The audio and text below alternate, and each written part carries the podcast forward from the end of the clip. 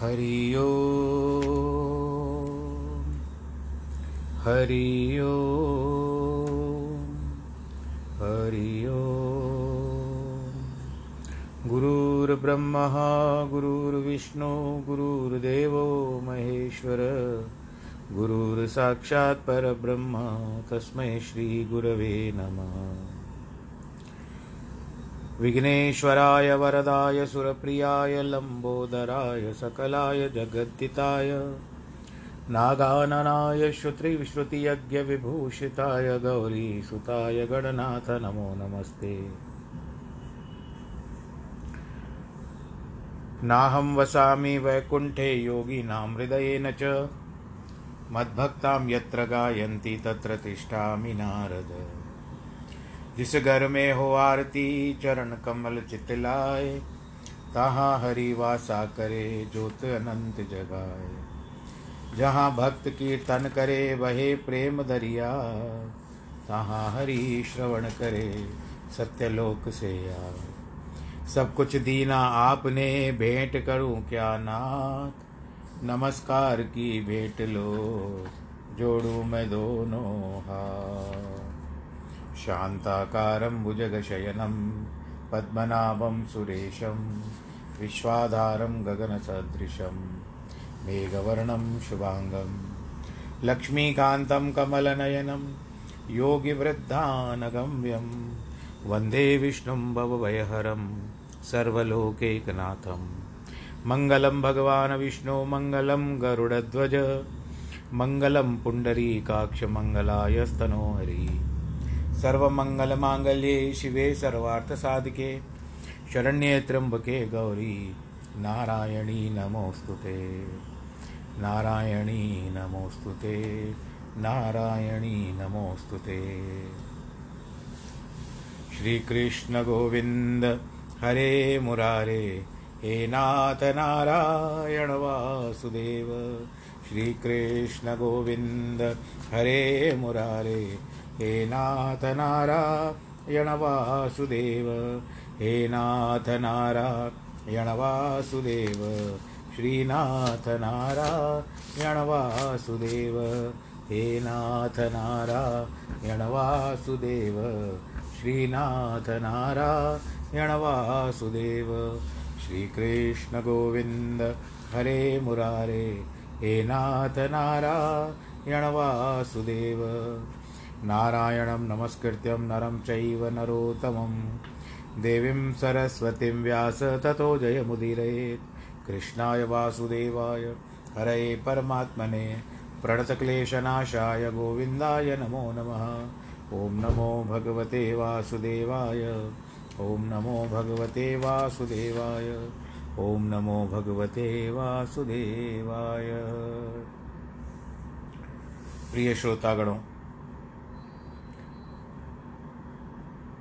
कल जिस तरह से आपने नौ भक्तियों के बारे, नवदा भक्ति जिसको कहते हैं, उसके बारे में सुना, इसको फिर से हम दोहराते हैं। पहला है श्रवण, दूसरा कीर्तन, तीसरा स्मरण, चौदह पाद सेवन, पांचवा अर्चन, और उसके पश्चात वंदन, दास्य भाव, सख्य भाव, आत्मनिवेदन।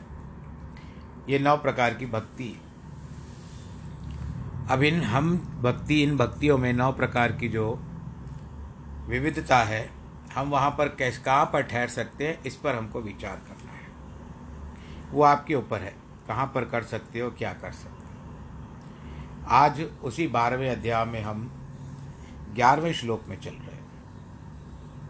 अथई दत्तप्य शक्तोसी कर्तु मध्योगमाश्रित सर्वकर्म कर्म फल त्यागम तथा कुरु यत यथात्मवान। यदि तुम ऐसा नहीं कर सकते हो तो फिर मेरे योग का आश्रय ले लो। अर्थात मेरी शरण लेकर इंद्रियों के विषय से अपने मन को हटाकर सभी किए कर्मों के फल को त्याग कर दो। भगवान कहते हैं, यदि कोई नवदा भक्ति नहीं कर सकता तो मन को स्थिर करने का एक अन्य मार्ग और है, और एक रास्ता है। लौकिक कार्यों में चित्त चंचल रहता है। सफलता की कठिनाई से भी प्राप्त होता है। मन की स्थिरता प्राप्त करना आवश्यक है। विषय भोग में भी जब वृत्ति स्थिर होती है, तल्लीनता आती है, तभी आनंद का अनुभव होता है। इसी कारण सुख तो मन की स्थिरता और एकाग्र एकाग्रता से मिलता है। क्योंकि आत्मा आनंद स्वरूप है। उसका प्रतिबिंब अंतकरण तक पड़ता है। तभी मन स्थिर हो सकता है। किंतु यह बात तो ज्ञानी पुरुष ही जानते हैं। इस श्लोक में भगवान एक सरल मार्ग बताते हैं कि यदि कोई सभी कर्म मेरे लिए या इष्ट देव के लिए निमित्त करना नहीं चाहता, सभी कर्म स्वेच्छा अनुसार अपनी मर्ज़ी के अनुसार करना चाहता है। भले ही अपनी बुद्धि के अनुसार सभी कर्म अपने कर्तव्य काम मान करके किंतु मेरी शरण में आकर उसके फल की इच्छा न करें। अपनी इंद्रियों को संयमित रखे। जो सिंह की शरण ग्रहण करता है या गीदड़ या अन्य पशुओं के आक्रमण से उसको क्या घबराना, क्या डर? ईश्वर की शरण में जाने से हमारे सभी दुख, सभी पीड़ा संपूर्ण भय दूर हो जाते हैं। जब ये शरीर, मन, हृदय, बुद्धि, इंद्रियाँ परमेश्वर ने ही दिए हैं तो हम कर्म भी उन्हीं से करते हैं। फिर वे सभी कर्म परमेश्वर को समर्पित करके कोई हिचक क्यों नहीं होनी चाहिए? तो हम पूरी तरह उनके हों। जो कुछ हमारे पास है, वह भी उन्हीं का दिया हुआ है। फिर सच्चे हृदय से हम उन्हीं से होकर के रहें। यह तो सर्वसमर्थ है। अगर हम उनकी शरण में आए, तब तो हमें संसार के दुख क्लेश की संतप्त करे करेंगे, और न ही हम कर्मों का फल पाकर जन्म मरण के चक्कर में पड़े रहेंगे।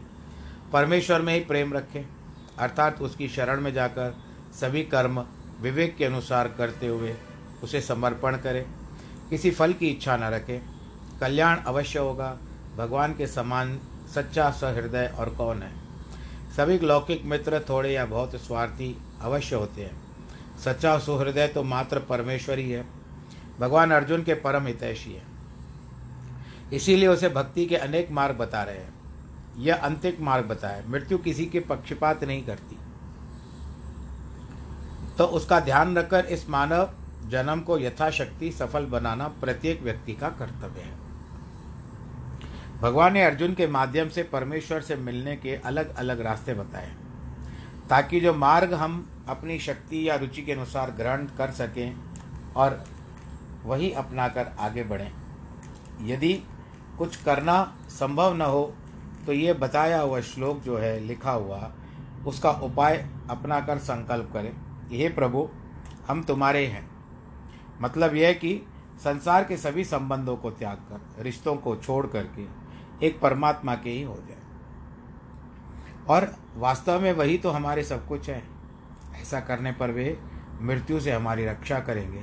अर्थात अंतकाल में भयंकर यमदूतों से बचाकर सुंदर और मोहक। पार्षद जो भगवान जी के पार्षद हैं,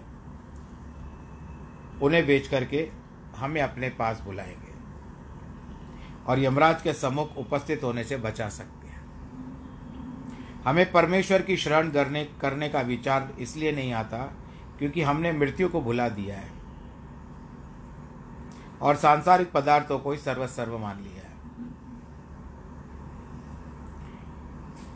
श्रेयो ही ज्ञान मभ्या सद्य ध्यानम विशिष्यते। ध्याना कर्म फल त्याग्या त्यागाच्छन्ति अनंतरम अभ्यास योग से ज्ञान उत्तम है, ज्ञान की अपेक्षा ध्यान श्रेष्ठ है, ध्यान से भी कर्म फल श्रेष्ठ, फल का त्याग श्रेष्ठ है, तथा त्याग के मोक्ष रूपी शांति प्राप्त। प्रत्येक मनुष्य चाहता है कि मुझे परम शांति प्राप्त हो। योग शास्त्री कहते हैं कि यह शांति ईश्वर, भजन और उपासना से ही मिलेगी। इस श्लोक में भगवान बताते हैं कि शांति सदा के लिए तब मिलेगी जब मरण, जन्म मरण से मुक्ति मिलेगी। लौकिक पदार्थों में यदि किसी को शांति मिलती है तो वह अनिश्चित होती है और थोड़े समय के लिए होती है। निरंतर अभ्यास से सामान्य ज्ञान उत्पन्न होता है कि परमात्मा है और विश्वास होता है। वह सर्वव्यापी, सर्वसाक्षी, अनंत, अविनाशी सचिदानंद स्वरूप है। ज्ञान अभ्यास से उत्तम है। जब ईश्वर का इस प्रकार का ज्ञान प्राप्त हुआ तो फिर परमेश्वर को पाने के लिए ध्यान करना आवश्यक है। ऐसा करने से वृत्ति ईश्वर में ईश्वर में लगती है और साधक प्रभु के ध्यान में आत्मविस्मृत हो जाता है। तब व्यक्ति के, व्यक्ति अपने को ब्रह्म अनुभव करता है। अहम ब्रह्मास्मि। तभी अपरोक्ष या विशेष ज्ञान प्राप्त होता है तो मोक्ष कर देता है। मंसूर ने जब अपने गुरु से निधध्यासन का मार्ग बत पाया, सात वर्षों तक योग अवस्था में रहकर उस पद को प्राप्त हुआ और उन्होंने अनहलक का नारा लगाया कि मैं ही हूँ। उनका अंतकरण प्रकाशित हो गया। उसने यह प्रकाश अपने अंदर देखा मंसूर की एक बड़ी बहन थी, जो संत सेविका थी, जिसके कारण मंसूर पर अल्लाह का रंग चढ़ा हुआ है। उसका नाम अनाल व सच्ची भक्तिन थी। उसका गुरु भी योग्य था, जिसकी वह सेवा चाकरी करती थी, खाना पकाती थी। किंतु संसार के लोग, जिनका मन मलिन था, उसमें दोष देखते थे। मंसूर जिसने कभी तक ईश्वर की राह नहीं अपनाई थी, उसने जब बहन के विषय में इस लोका अपवाद को सुना, चर्चाएँ सुनी, अफवाहें सुनी तो भड़क उठा। सोचा कि बहन का सिर काट डाले, किंतु सत्यव्रतियों की रक्षा स्वयं धर्म करता है।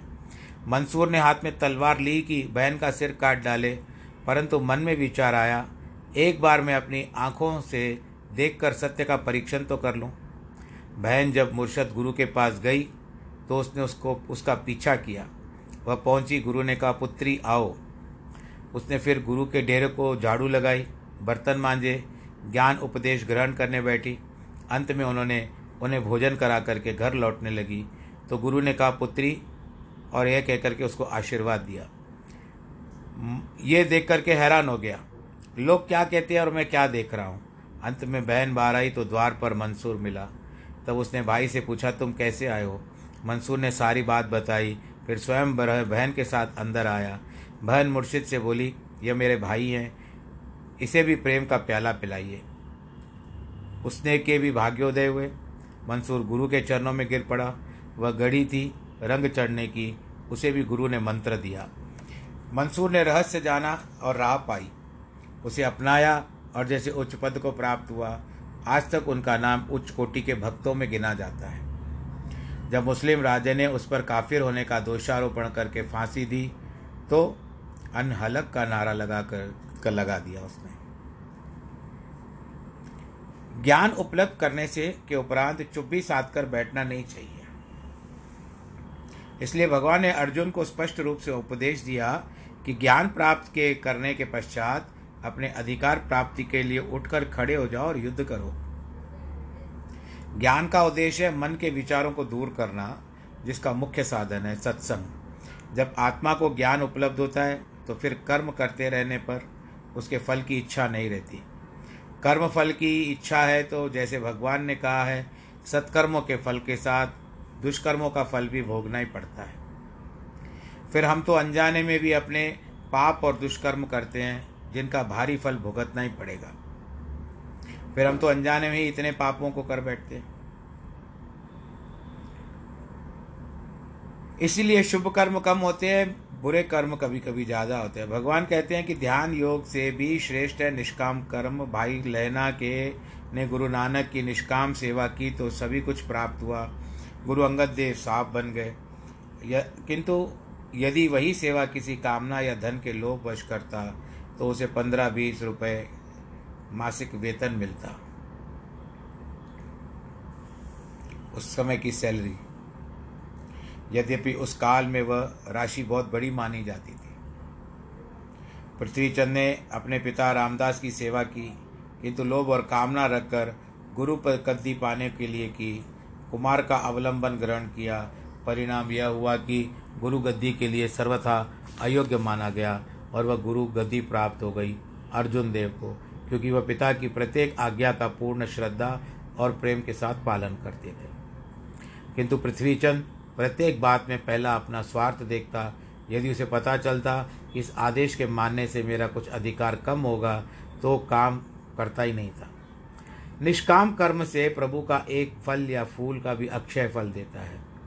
सुदामा ने कृष्ण को मात्र दो मुट्ठी चावल की प्रेम और निष्काम भाव से भेंट दी तो वास, उसको वापसी में इतना बड़ा महल और सुख प्राप्त हो गए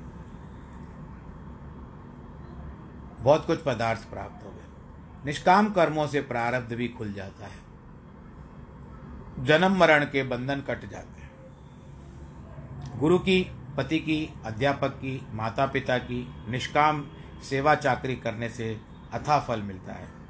ईश्वर का ध्यान धरते समय आत्म प्रकाश को छोड़कर अन्य किसी भी फल की याचना नहीं करनी चाहिए। स्वामी रामकृष्ण परमहंस के पास एक योगी ने आकर कहा मैंने अत्यंत कठोर साधना की है। निरंतर चालीस वर्षों तक तपस्या की है। स्वामी जी ने कहा, उसका क्या फल मिला है तुमको? उत्तर दिया, नदी के पानी के ऊपर पैरों से चलकर एक किनारे से दूसरे किनारे तक जा सकता हूँ। स्वामी जी बोले, ये तो पाँच दस पैसे का काम है। नाविक पाँच पैसे लेकर नदी पार करता है। तूने चालीस वर्ष व्यर्थ गंवा दिए। देश, समाज, जाति, धर्म, निर्धन और असहायों की सेवा भी निस्वार्थ और निष्काम भाव से ही की जाए तो सच्ची शक्ति और शांति प्राप्त होती है। यदि कोई सत्य कर्म किया जाए तो उसके प्रतिफल विचार भी मन में न उठे। कामना करना तो दूर रहा, प्रतिफल तो अवश्य मिलेगा किंतु मांगने या इच्छा करने से थोड़ा और निस्वार्थ तत्व का निष्कामत्व से अथा दिखावे के लिए सेवा, चाकरी, दान इत्यादि करना भी सकाम कर्म है। उसका अल्प फल मिलता है। भगवान का स्पष्ट कथन है कि सर्वोत्तम भक्ति है, वेद विहित कर्म करते हुए उनके फल की कोई कामना न करना और परमेश्वर को सभी कुछ समर्पित करना, यही मार्ग है पूर्ण शांति को उपलब्ध कराने का। अद्वेष्टा सर्वभूतानाम मैत्र करुणम एवच निर्ममो निरहंकारम सम दुख सुख क्षमी जो किसी भी जीव के प्रति द्वेष या धिक्कार धारण नहीं करता, जो सभी से मैत्री भाव रखता है, सभी के प्रति दयालु है, जो मोह है ममताहीन, अहंकार शून्य व्यवहार करता है, जो सुख और दुख को एक समान अनुभव करता है और जो क्षमावान है। उसके प्रति बारिश क्या, गर्मी क्या, ठंडी क्या, मौसम का परिवर्तन क्या, सब एक समान है। क्रोध क्या, हँसी क्या, ठिठोली क्या सब एक समान। संतुष्ट सततम योगी, यथात्मा दृढ़ निश्चय, मय अर्पितम मनोर्बुद्धिर्यो, मदभक्त समय प्रिय, जो सदा प्रसन्न चित्त संतोषी है, जिसकी सदा योग में स्थिति है, जिसने अपने मन व विजय विजय पर, मन के ऊपर विजय प्राप्त कर लिया है। दृढ़ निश्चय है, जिसने अपने मन और बुद्धि मुझे अर्पित की है, ऐसा भक्त मेरा प्रिय है। ये दो श्लोकों में भगवान ने सच्चे भक्तों के लक्षण और व्यवहार का चित्रांकन किया है कि सभी स्थावर जंगम प्राणियों को अपने आत्मस्वरूप जानकर दुख देने वाले प्राणियों के प्रति भी द्वेष भाव से परे वैर भाव से रहित है। सभी के प्रति मैत्री भाव धारण करता है। दुखी प्राणियों के प्रति करुणा धारण करते हुए उन्हें अभय प्रदान करने वाला है। मोह, ममत्व से रहित वह व्यक्ति सुख दुख को प्राप्त प्रारब्ध फल मानकर, उनमें एक समान व्यवहार करने वाला है, वह क्षमावान है। यदि कोई उसका अपराध करता है, अथवा उससे, उसे शरीर, मन, वचन से कष्ट पहुंचाता है तो वह चुपचाप उसे सह लेता है, और विकार को प्राप्त नहीं होता। भगवान कहते हैं, ऐसा भक्त मुझे प्रिय है, क्योंकि वह उसी का रूप है। ऐसे भक्त का हृदय सच्चा, सदा आनंद से भरपूर रहता है। लौकिक पदार्थों की वह कोई कामना नहीं करता, क्योंकि उसका मन सदा तृप्त रहता है। इसलिए वह सदा प्रसन्न चित्त रहता है। शरीर निर्वाह के लिए जो कुछ भी उसे प्राप्त हो, वही उस पर्याप्त है। दुख या सुख में वह विमोहित नहीं होता। प्रत्येक व प्राणी से वह ब्रह्म का प्रदर्शन करता है। जैसे सुमन के कण कण में सुरभि है। दुग्ध की बूंद में चिकनाट है। सुमन का अर्थ होता है फूल और उसके एक एक पत्ते में खुशबू है। दूध की बूंद में चिकनाहट है, वैसे ही सर्वत्र प्रत्येक प्राणी ब्रह्म का दर्शन करता है। फिर उससे बैर विरोध विरोध क्यों? वह तो सभी को अपना समान, अपना बंधु या आत्मा समझता है। अपने जैसों से आदर और सम्मान का व्यवहार करता है। उनके शुभ कर्मों का सुखों को देखकर प्रसन्न होता है। जो पाप कर्म करते हैं अथवा दुष्ट प्रकृति के लोग होते हैं, उनसे वह दूर रहता है। इब्राहिम नामक एक प्रबल शासक हुआ था। राजा हुआ था। वह बलक बुखारा का बादशाह था। खूब भोग विलास में मस्त रहता था। एक बार उसकी एक दासी ने संध्या काल को लगभग आठ बजे उसकी सुकुमल सुसज्जित शैया बना कर दी। बादशाह तो आता था दस बजे। दासी को विचार आया कि क्यों न मैं एक घंटे भर इस शैया पर विश्राम कर लूँ। उसकी बुद्धि ने सोचा कि इसमें हर्जी क्या है। बादशाह के आने में पूर्व ही उठकर मैं शैया ठीक कर दूँगी। मन और बुद्धि जब परस्पर मिल गए तो इंद्रियों का क्या वश चलता, वह सो गई, गंभीर निद्रा के वशीभूत हो गई। दस बजे बादशाह आया तो दासी को अपनी शैया पर सोया देख करके बहुत गुस्से में आ गया और उसको कोड़ा मार करके जगाया। वह बेचारी तो दुख और पीड़ा से हाहाकार करती हुई, उठ खड़ी हुई और दारुण व्यथा कारण पहले ही रोने लगी। किंतु शीघ्र ही रोना बंद कर वह ज़ोर से हंसने लगी। बादशाह आश्चर्य में आ गया, पूछने लगा है दासी, तू रोई तो यह समझ में आया किंतु फिर हंस क्यों रही हो? हाथ कर दास, हाथ जोड़कर दासी ने उत्तर दिया, अन्नदाता, रोई तो इसलिए कि पहले पीड़ा हुई किंतु हंस रही हूँ कि ध्यान में आया। मात्र दो घंटे इस शैया पर सोने के लिए मुझे इतना दंड प्राप्त हुआ है। किंतु बादशाह सलामत तो सारी रातें इसी पर सोते हैं। पता नहीं इनको क्या क्या दंड मिलेगा। बोलो, नारायण भगवान की ईश्वरीय ज्ञान कभी कभी असामान्य घटना से प्राप्त हो जाता है। बादशाह को भी तीर की तरह से वाक्य चुप गए। वह समझ गया, समस्त जीवन भोग विलास और खान पान से ही व्यतीत किया है। अब तो कुछ परमेश्वर का ध्यान करो। हम जब यात्रा को निकलते हैं तो कितनी पूर्व तैयारी करते हैं। रास्ते में सब संभाल कर रास्ते के लिए सब कुछ लेते हैं। परंतु परलोक का जो रास्ता है, उसके जाने के लिए हम कुछ भी नहीं कर पाते। यहाँ संसार में करना पड़ेगा, वहाँ कुछ नहीं मिलेगा। ठीक है, चलो वहाँ पर रास्ते में ये मिल जाएगा, वो मिल जाएगा, नहीं। आपको यहीं से व्यवस्था करके जानी है। क्योंकि मृत्यु के बाद तो आपके शरीर को भी नहीं रखेंगे, जला देंगे तो वापस कहाँ से आ पाओगे? और घोर अंधकार में चलता जाता है, न पीने को पानी है, न ताप से बचने के लिए कोई छाया है, न सर्दी से बचने के लिए कोई कंबल है।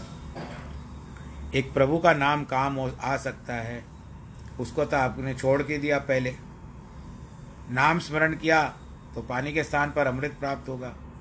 अन्यथा प्यास से तड़प तड़प कर व्याकुल हो जाओगे। परमेश्वर की भक्ति की होती तो छाया भी प्राप्त होती, अन्यथा धूप से तड़पना होगा। इब्राहिम बादशाह ने तत्काल ये सांसारिक भोग विलास त्याग कर सच्चे सुख की प्राप्ति के लिए प्रयत्न करने का निश्चय किया। उसी समय पुत्र को राजभार सौंप कर चला गया। उसने अपने साथ तीन वस्तुएँ रखी, तकिया, लोटा और दातून। जब जंगल में पहुँचा तो पाया, वृक्ष तो बहुत है तो दातून फेंक दी। आगे चलकर देखा, जलाशय से लोग अपनी अपनी अंजलि भरकर, हाथों से, दोनों हाथों से जैसे पीते हैं ना, अंजलि भरकर पानी पी रहे हैं तो लोटे को भी फेंक दिया। आगे बढ़ने पर पाया कि व्यक्ति के नीचे अपना हाथ है ना, जो बाँ होती है, उसके ऊपर सर रख करके सोया हुआ है। तो तकिए को फेंक दिया। एक महापुरुष की शरण में गया। कुछ लोग कहते हैं कि मियाँ मीर के पास गया। वह मियाँ मीर गुरु अर्जुन देव के दिनों में एक पहुँच, बहुत पहुँचा हुआ फकीर था। उसने इब्राहिम से भिक्षा मंगवाई ताकि बादशाह की भू उसमें न रहे। जब वह इब्राहिम फ़कीर हो गया, इब्राहिम फ़कीर एक बार नौका में बैठा हुआ था। वह अपने आत्म आनंद में मस्त था। नौका में और दो आदमी बैठे थे बैठे थे जो बड़े दुर्जन और दूषित स्वभाव के थे। इब्राहिम को देखकर उनका उसकी हँसी उड़ाने लगे और उन्होंने गारम गाना आरंभ किया। फिर दोनों ने एक ने एक डंडे से इब्राहिम के माथे को ऐसा पीटना आरंभ किया, मानो कोई ढोल पीट रहा हो। फ़कीरों का तो सदा ईश्वर सहायक है। दो चार बार जब उन्होंने ऐसा किया तो फ़कीर तो उसे चुपचाप सहन कर गया, किंतु उसी समय आकाशवाणी हुई, हे फ़कीर साहब, कहो इन पापियों को क्या दंड दूँ? नौका को डुबा दूँ या इन मात्र दोनों को डुबा दूँ? इब्राहिम से द्वेष भाव तो पूर्ण दूर हो चुका था। बोला है खुदाबंद करीम, यदि इतनी कृपा मुझ पर कि तैयार हो तो समर्थ हो तो इन दोनों की बुद्धि को शुद्ध कर दो। मारने से क्या लाभ होगा? ऐसा कहते उन दोनों का हृदय साफ़ हो गया। दोनों फकीर के पैरों पर गिर पड़े। सच्चे संत दुख देने वाले से भी द्वेष नहीं रखते। उसका हृदय तो नवनीत के समान कोमल होता है। वे स्वयं तो दूसरों का दुख देख देख, देखते ही हैं। पिघल कर पानी पानी हो जाते हैं। अपितु उनके दुख से मिलकर दुख का भी अनुभव करते हैं। चंदन अति शीतल है। गर्मी में उसका शरबत पिया जाता है। चंदन से भी अधिक शीतल है चंद्रमा। किंतु उसकी शीतलता वायु है। वह मन को शीतल नहीं करती। खाली बाहर का ही होता है। मन की जलन मिटाना, उसे शीतल करने के लिए संतों की संगत करना आवश्यक है। एक संत था। सारी रात्रि खड़े होकर ईश्वर का ध्यान करता। किसी दूसरे महात्मा ने उससे पूछा, आप तो इतनी तपस्या करते हो यह क्या ईश्वर को स्वीकार है? उत्तर मिला, स्वीकार है या नहीं? यह तो ईश्वर माने, मैं तो अपने कर्तव्य को धर्म समझकर ही कर रहा हूँ। मतलब है कि सच्ची उपासना या भक्ति वह, जो बिना किसी लोभ, स्वीकृति या अस्वीकृति, अरे ये भगवान स्वीकार करेगा या नहीं करेगा, अरे ये होगा या नहीं होगा, ये सब मत सोचो। श्रद्धा और प्रेम पूर्वक की जाए। भक्त पीपा भगवान का प्रिय भक्त था। सुख दुख मान अपमान की भावना से परे था। जब कोई भी साधु संत घर में जाता तो कभी कभी तो अर्थाभाव के कारण पत्नी के वस्त्र तक बंधक रखकर अन्नादि खरीद को भोजन लाता। एक बार वह गया जंगल में घूमने तो वर्षा के कारण भूमि में दबा हुआ एक विशाल पात्र यानी बर्तन उसे दिखाई दिया। खोलकर देखा तो वो स्वर्ण की मुद्राओं से भरा हुआ था। तत्काल उसको छोड़कर चला आया। घर में किंतु घर आकर पत्नी को जब संवाद सुनाया तो और पड़ियों पड़ोसियों ने भी सुन लिया। तत्काल दौड़कर वहाँ पहुँचे। पात्र तो विशाल था, किंतु खोलने पर उसमें निकली मधुमक्खियाँ। बोलो, कृष्ण कन्हैया, लाल की काट कर उन्हें बड़ा कष्ट पहुँचाया। तब पड़ोसियों ने सोचा, पीपे ने हमें धोखा दिया है। अतः उस पात्र को अच्छी तरह से ढक कर ले गए, जहाँ उसे फेंक दिया और भले ही ये मधुमक्खियाओं से उसके बाल बच्चों को काटे। किंतु प्रारब्ध तो प्रत्येक के साथ है। जो भगवान विष्णु को भी नहीं, जो विष्णु भगवान भी नहीं मिटा सकते। उन्होंने पात्र फेंका, पीपे की पत्नी ने देखा, पीपा भक्त ने कहा, अरे, यह तो वही पात्र है, जो मैं जंगल में देख करके आया खोल कर देखा तो स्वर्ण मुद्राओं का ढेर यह उनके प्रारब्ध में था, जिसे लोग शत्रु के कारण, पीपा शत्रुता के कारण पीपा के घर में फेंक के गए थे। स्वामी राम तीर्थ जब अमेरिका गए तो साथ में ले गए, मात्र एक चद्दर और शरीर पर गैरिक वस्त्र तथा कुछ पुस्तकें। पैसा साथ में एक भी नहीं लिया। एक अंग्रेज़ ने जहाज़ पर उनसे पूछा कि, निर्वाह कैसे करते हो? राम तीर्थ ने उत्तर दिया, जो मिल जाए सोई अच्छा। सोई मेरा गुजारा है। जब जलपान, जलयान सागर के तट पर लगा तो बड़े बड़े व्यक्ति उनके स्वागत के लिए उपस्थित थे। यह देखकर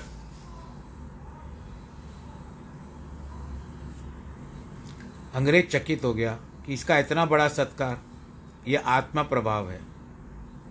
आत्म शांति से तो संपूर्ण प्रकृति भी सेवा करती है। स्वामी राम तीर्थ ने स्वयं लिखा है कि प्रकृति हमारे सम्मुख नृत्य करती है। सच्चा योगी यह है जो सभी अवस्थाओं में एक समान संतुष्ट, प्रसन्न और शांत रहता है। स्वामी जी ने एक कविता में कहा है, वाह मौज फकीरा दी, कभी चबावे चढ़ा चबीड़ा, कभी लपट लेवे खीरा दी, कभी तो ओढ़े दुशाली, कभी गुदड़ियाँ लींडा दी, कभी तो सोवे रंग रंग महल में, कभी तो गली अहीरा दी, मंग दंग खावे टुकड़ा, जल्दी चाल अमीरा दी। जो आत्मधन के स्वामी हैं वो कहीं भी जाएँ, परदेश भी नहीं, परदेश में भी उनका मान सम्मान होगा। धर्मशास्त्रों में लिखा है कि मूर्खों के, की जो पूजा तो घर में भी होती है। अपने गाँव में, नर में धनवान चौधरी पूजा जाता है, राजा की पूजा उसके राज्य में होती है। किंतु विद्वान की पूजा सर्वत्र होती है, चाहे वह लंगोटधारी व्यक्ति क्यों न हो। स्वग्रहे पूजते मूर्ख, स्वग्रामे पूजते प्रभु स्वदेशे पूजते राजा, विद्वान सर्वत्र पूजते। आत्मधन का प्रभाव है कि आनंद लोक है। किंतु वह उन्हीं के से प्राप्त होता है जो आत्मदर्शन कहते हैं। भगवान भक्तों का एक सच्चा लक्षण बताते हैं कि अपने मन को विषयों के पीछे पागलों के समान दौड़ने न दो। उन्हें संयमित करो। ज्ञान द्वारा, सत्संग द्वारा, गुरु की दीक्षा से और ध्यान के द्वारा यह किया जा सकता है। सच्चा भक्त दृढ़ निश्चय भी होता है। भक्त प्रहलाद का कितना दृढ़ निश्चय था। भगवान की भक्ति के विषय में, बाल्यावस्था में जो दुख कष्ट से भोगने पड़े, वे अवर्णनीय है, नहीं कह सकते। किंतु वह रंच मात्र भी नहीं घबराया। जब पिता उसके ऊपर तलवार लेकर खड़ा हो गया उससे पूछा, बता, इस सुतप्त लो, स्तंभ में तेरा भगवान है? गरम गरम तंबे में, स्तंभे में भगवान है, उसने तत्काल दिया हाँ जले विष्णु, तले विष्णु। उसका दृढ़ निश्चय, अटल विश्वास था, उसने दृढ़ निश्चय और अटल विश्वास ने ही विजय दिलाई। और निराकार से साकार रूप धारण कर भगवान नरसिंह उत्पन्न उसमें से प्रकट हो गए। और उन्होंने हिरण्य हिरण्यकश्यप का संहार कर दिया। ध्रुव बालक था, परंतु उसमें दृढ़ विश्वास था कि अटल निश्चय था, इसी से उसे अचल पद प्राप्त हुआ। उत्तानपाद तो उसको गोद में बिठाने के लिए भी तैयार नहीं था। वह दृढ़ निश्चय के साथ भगवान की तपस्या करने निकला। मुनि नारद ने उसको परीक्षा ली, परंतु वो वापस लौटने को तैयार नहीं हुआ और नारद की ने उसको, नारद को उसने गुरु बना दिया। नारद ने उसको भगवान का उपदेश दिया। ओम नमो भगवते वासुदेवाय का मंत्र दिया और उसको प्राप्त किया उसने और आज ध्रुव लोक प्राप्त को प्राप्त हो गया। ये सब भगवान के पूर्ण विश्वास का ही फल होता है। शास्त्रों, पुराणों और गुरु ग्रंथ साहब की ईश्वरीय वाणियाँ हैं। वेदों की शिक्षा के अनुसार ही है, उन पर हमें पूर्ण विश्वास करना चाहिए। वाद विवाद करने से या आपत्तियाँ और शंकाएँ करने से विश्वास कम हो जाता है। वेद कहते हैं, ब्रह्म है, किंतु कोई व्यक्ति आपत्ति करते हैं। कैसे कहते हो कि ब्रह्म है, हमें दिखाओ। ऐसी आपत्तियाँ, शंकाओं से युक्त व्यक्ति का कभी भी उद्धार नहीं होता। एक राजा उनके, उसके मंत्री और सभासद सभी नास्तिक थे। एथिस्ट समझ लीजिए। जो साधु संत, पंडित, विद्वान आते, उनका भी उपहास करते, व्यंग कसते। विद्वान पंडित जब वेद मंत्र सुनाते कि परमेश्वर है तो कहते, हमें दिखाओ। अंत में एक बुद्धिमान आया, पंडित, देखा राजा तो उचित मार्ग में, लेकिन ये सब हँसी कर रहे हैं, सब बोल रहे हैं, ईश्वर कहाँ है? ईश्वर तो सर्वत्र है। मंत्री ने कहा, दिखाओ। कहते, उसके लिए आप, मुझे क्रियात्मक प्रयोग करना पड़ेगा, प्रैक्टिकल करना पड़ेगा। कहते, करना है जो करो, भगवान दिखाओ। तो राजा से अनुमति मांगी कि फिर मैं जो करूँ, आप बुरा नहीं मानोगे। राजा ने अनुमति दे दी। तब क्या किया? एक डंडा मंगवाया संत ने। मोटा अच्छा डंडा था। और उसके बाद उस मंत्री को बुलाया कि आप थोड़ा आगे आएँगे, क्योंकि वही तर्क वितर्क बहुत कर रहा था। जब बुलाया गया, मंत्री को कहता, मेरी थोड़ी सी एक एक थोड़ी सी प्रार्थना है कि आप थोड़े से उल्टे हो जाइए। यानी पीठ की पीठ के बल खड़े हो जाइए। उल्टे, झुक जाइए इस तरह से, जिस तरह से ना हम लोग सूर्यासन करते हैं तो झुकते हैं। सूर्य नमस्कार करते हैं तो झुकते हैं। उस तरह से पहले झुक जाओ। तो वो मंत्री ने ऐसा ही किया, राजा ने अनुमति दी हाँ जैसे कहता है करो। तो तीन बार ज़ोर से डंडे लगा दिए पीठ पर। तो मंत्री दर्द से बिलबिलाने लगा। राजा को क्रोध आ गया, ये क्या कर रहे हो आप? आपने कहा प्रयोगात्मक क्रिया करता हूँ, प्रैक्टिकल करके दिखाता हूँ। तो ये होता है आपका प्रैक्टिकल? ऐसे मनुष्य को तकलीफ़ देते हो, कष्ट देते हो आप? आपको विचार करना चाहिए था ना? राजा कहता है, राजा से कहता है, महात्मा कि, आप उसकी चिंता मत करिए। मैं तो केवल अब इस मंत्री से कहता हूँ कि मेरा काम हो गया। अब ये सीधे हो जाए। मंत्री सीधा हो गया, अपने पीठ को हाथ दे करके पकड़ के खड़ा हो गया। कहते हैं, मंत्री महोदय, आपको क्या हो रहा है? आपको क्या अनुभव हो रहा है? कहता है, मुझे बहुत दर्द हो रहा है। कहते आप मानते हो दर्द है? कहते अरे भाई, होगा तो बताएँगे ना। ऐसे कैसे बताएँगे? कहते ठीक है, यहाँ बात है, बत, होने वाली नहीं है। यहाँ होती है प्रत्यक्ष रूप में दिखाने की। अगर आपको दर्द है तो राजा को बताइए कि आपको दर्द है। आप उसको प्रत्यक्ष रूप में दिखाइए कि दर्द है या नहीं है। कि दर्द होता है। दर्द है। मंत्री कहता है कि मैं कैसे बता सकता हूँ? मैं तो दर्द का अनुभव कर सकता हूँ। तो राम उस महात्मा ने कहा, महाराज, यही बात होती है कि हम परमात्मा को सदैव अनुभव कर सकते हैं। उनकी अनुभूति होती है, परंतु वे ऐसे दिखाने मात्र नहीं है। दिखते तो वो हैं जो सच्ची हृदय से उनको देख सके, अपनी अंतरात्मा से उनका दर्शन कर सके। इन झूठी आँखों से भगवान कभी दिखाई नहीं देते हैं। तो इस तरह से वेद, पुराण, शास्त्र, ये जो भी कहते हैं, ये सब सत्य ही है। मैं मानता हूँ कि मंत्रीवर को पीड़ा हुई थी, परंतु मुझे आपको दिखाना था। जब सुखदेव ने राजा परीक्षित से श्रीमद् भागवत की कथा में भगवान कृष्ण की बाल लीलाओं का वर्णन किया तो राजा परीक्षित के मन में एक शंका उठी, क्या एक बालक ऐसा कर्म कर सकता है?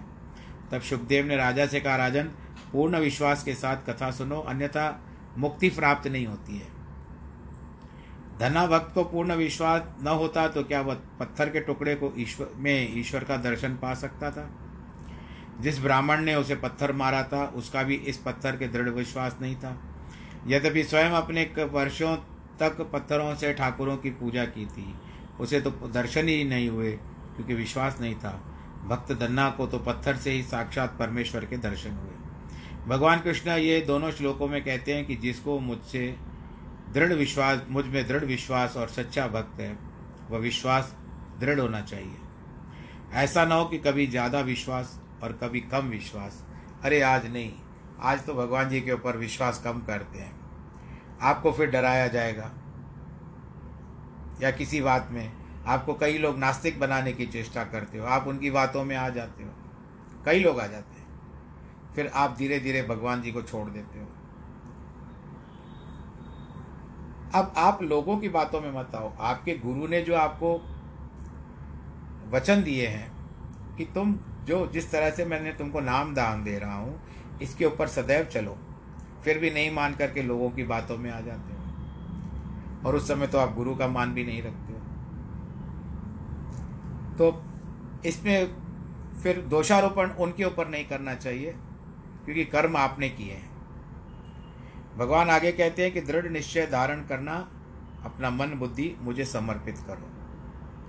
वही मेरा सच्चा भक्त है, मुझे अति प्रिय है, ऐसे प्रिय भक्तों के वश में तो परमेश्वर स्वयं रहते हैं। कभी कभी तो नियमों के विरुद्ध भी जाकर के उनके वचनों को सत्य करते हैं। इतने ही भक्तों ने मृत व्यक्ति को या अन्य जीवों को फिर से जीवित कर दिया है। जिनके भाग्य में संतान नहीं है तो संतों की कृपा से उनको संतान भी प्राप्त हो जाती है। संत भी हैं, संतान देने वाले भी हैं। उन्हें संतान प्राप्ति की है। अर्थात जिन पर परमात्मा की कृपा है, उनकी महिमा अपरंपार है। उनके वचनों को भगवान भी नहीं टाल सकते। वह तो मानो उनके पीछे पीछे बोलते हैं, ठीक है, बताओ बेटा, अब तुमको जो करना मैं तुम्हारे साथ हूँ। उनके वचनों में भी बहुत शक्ति होती है। मानो वे ब्रह्मांड के स्वामी हो, परंतु सच्चा मन होना चाहिए, स्वार्थ नहीं होना चाहिए। संत के मन में कोई दूसरा भाव नहीं होना चाहिए। इसी तरह से ऐसे परमेश्वर के प्रिय भक्तों का अमृत वेला में नाम उच्चारण भी एक महान पुण्य कर्म है। आप अपने गुरु के दिए हुए नाम को स्मरण करो, अथवा संतों का नाम भी ले लो तो भी वो भगवान के तुल्य हो जाते हैं, क्योंकि संसार में उन्होंने मान, सम्मान प्रतिष्ठा प्राप्त की है और ईश्वरीय शक्ति प्राप्त की है, जिसके कारण आज वो ऐसे स्थान पर पहुँच चुके हैं जहाँ पर एक सामान्य व्यक्ति नहीं जा सकता है। तो इस तरह से आज यदि कोई राजगद्दी भी प्राप्त होती है तो कर्मों के अनुसार प्राप्त होती है। परंतु कर्मों को एक तरफ़ हटा करके यदि हम उस परमात्मा का सदैव चिंतन करें, इसमें आपको कोई डिग्री की आवश्यकता नहीं है, किसी सरकार की मोहर की आवश्यकता नहीं है। केवल है अपने मन को थोड़ा सा खोलो, बड़ा करो और बड़ा करो तो ईश्वर का नाम और स्वतः ही आपको दिखेगा। आज प्रसंग समाप्त करने का समय आ चुका है। विश्राम देते हैं, जिनके वैवाहिक वर्षगांठ वैवाहिक वर्षगांठ है जिनकी, और वह जन्मदिन है, या उनके परिवार के बहुत बहुत बधाई, आशीर्वाद। आप सब सुख, खुश रहें, सैनिटाइज़र, मास्क और जो भी कोरोना के उपकरण हैं, उनका प्रयोग नियमित रूप से करें, हाथों को धोएँ क्योंकि आपका, आपकी सेहत सबके लिए अच्छी है और सबकी सेहत आपके लिए अच्छी है। भीड़ भाड़ वाले जो स्थान है, वहाँ ना जाएँ, जितना हो सके परहेज करें, योग साधना करें, अपने स्वास्थ्य तंत्र का, को मज़बूत करें इम्यूनिटी बढ़ाएँ, इसी के साथ प्रसंग पूरा करते हैं। सर्वे भवंतु सुखिन सर्वे संतु निरामया, सर्वे भद्राणी पश्यंतु माँ कश्चित दुख भाग भवेत। नमो नारायण नमो नारायण नमो नारायण।